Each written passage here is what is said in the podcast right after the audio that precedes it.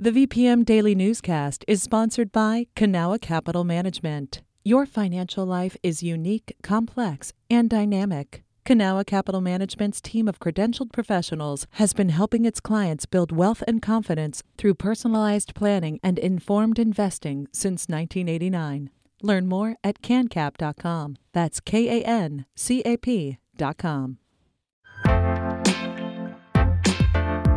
You're listening to the VPM Daily Newscast, the recap of today's top stories in Central Virginia.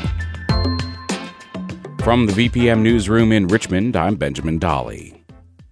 About 1,200 acres in Hanover County are being considered for a future data center park. The Denver based company Tract is under contract to buy the land, which is situated east of I 95 along Hickory Hill Road. The Hanover Board of Supervisors must approve a zoning change to finalize the purchase. The county is holding a community meeting this Monday at 6 p.m. at Hanover Tavern, according to Richmond BizSense. Public records show Governor Glenn Youngkin may have borrowed Altria's corporate jet to attend a fundraiser in New York. As Ben Paviour with VPM News reports, that event was hosted last month by former U.S. Commerce Secretary Wilbur Ross. On the morning of August 3rd, Youngkin paid a visit to the Ag Expo in Virginia Beach. Early that afternoon, an Altria jet traveled from Richmond to Norfolk, stopped for an hour, and then flew on to the Hamptons in New York. Ross, who served under former President Donald Trump, held a fundraiser for Youngkin the following day at his home in the Hamptons, according to the New York Post. The trip was legal under Virginia's campaign finance laws. It's part of a fundraising blitz that's seen Youngkin raise at least 3.1 million last month alone. The governor says he's raising money to help Virginia Republicans this fall. Some Democrats say he's more focused on a long shot presidential bid. Representatives for Youngkin and Altria did not respond to requests for comment related to the Hamptons flight. Ben Paviour, VPM News. Governor Youngkin signed Virginia's budget Thursday on the steps of the state capitol building. This comes after six months of negotiations between House Republicans and Senate Democrats, mostly over tax cuts. In remarks, Youngkin highlighted a billion dollars in tax relief, which includes hundreds of dollars in rebates for filers and a raise in the standard deduction. The budget also included hundreds of millions of dollars in additional funding for education and the behavioral health system. A coalition of environmental groups hosted a forum this week for candidates campaigning to join Henrico's Board of Supervisors. VPM News reporter Lyndon German has more.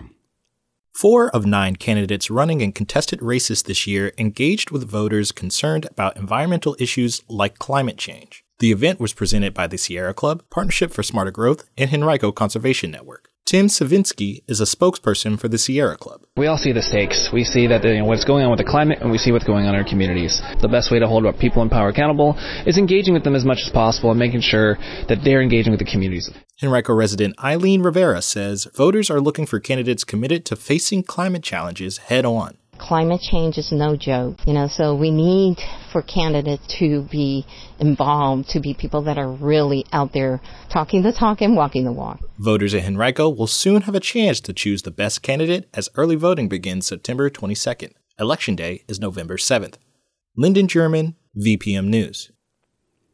Richmond is looking for community input on four possible designs to connect an existing two way bike lane further along West Franklin Street from Lombardy to Belvidere Streets. The conceptual designs include physical barriers, such as raised medians or planters to separate cyclists from parked and moving cars. Other options are eliminating one travel lane or reducing the width of the travel lanes to make room for cyclists. The survey closes on September 24th. Go to the Department of Public Works page on rva.gov. This has been the VPM Daily Newscast. Some of these stories may have changed since the newscast was recorded. You can stay connected to what matters by heading to vpm.org/news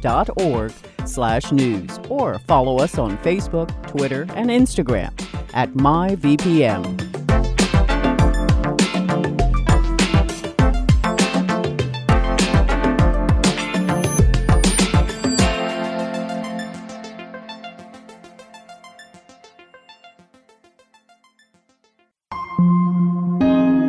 VPM. Hi, it's Terry Gross, the host of Fresh Air. We bring you in depth, long form interviews with actors, directors, musicians, authors, journalists, and more. Listen to our Peabody Award winning Fresh Air podcast from WHYY and NPR.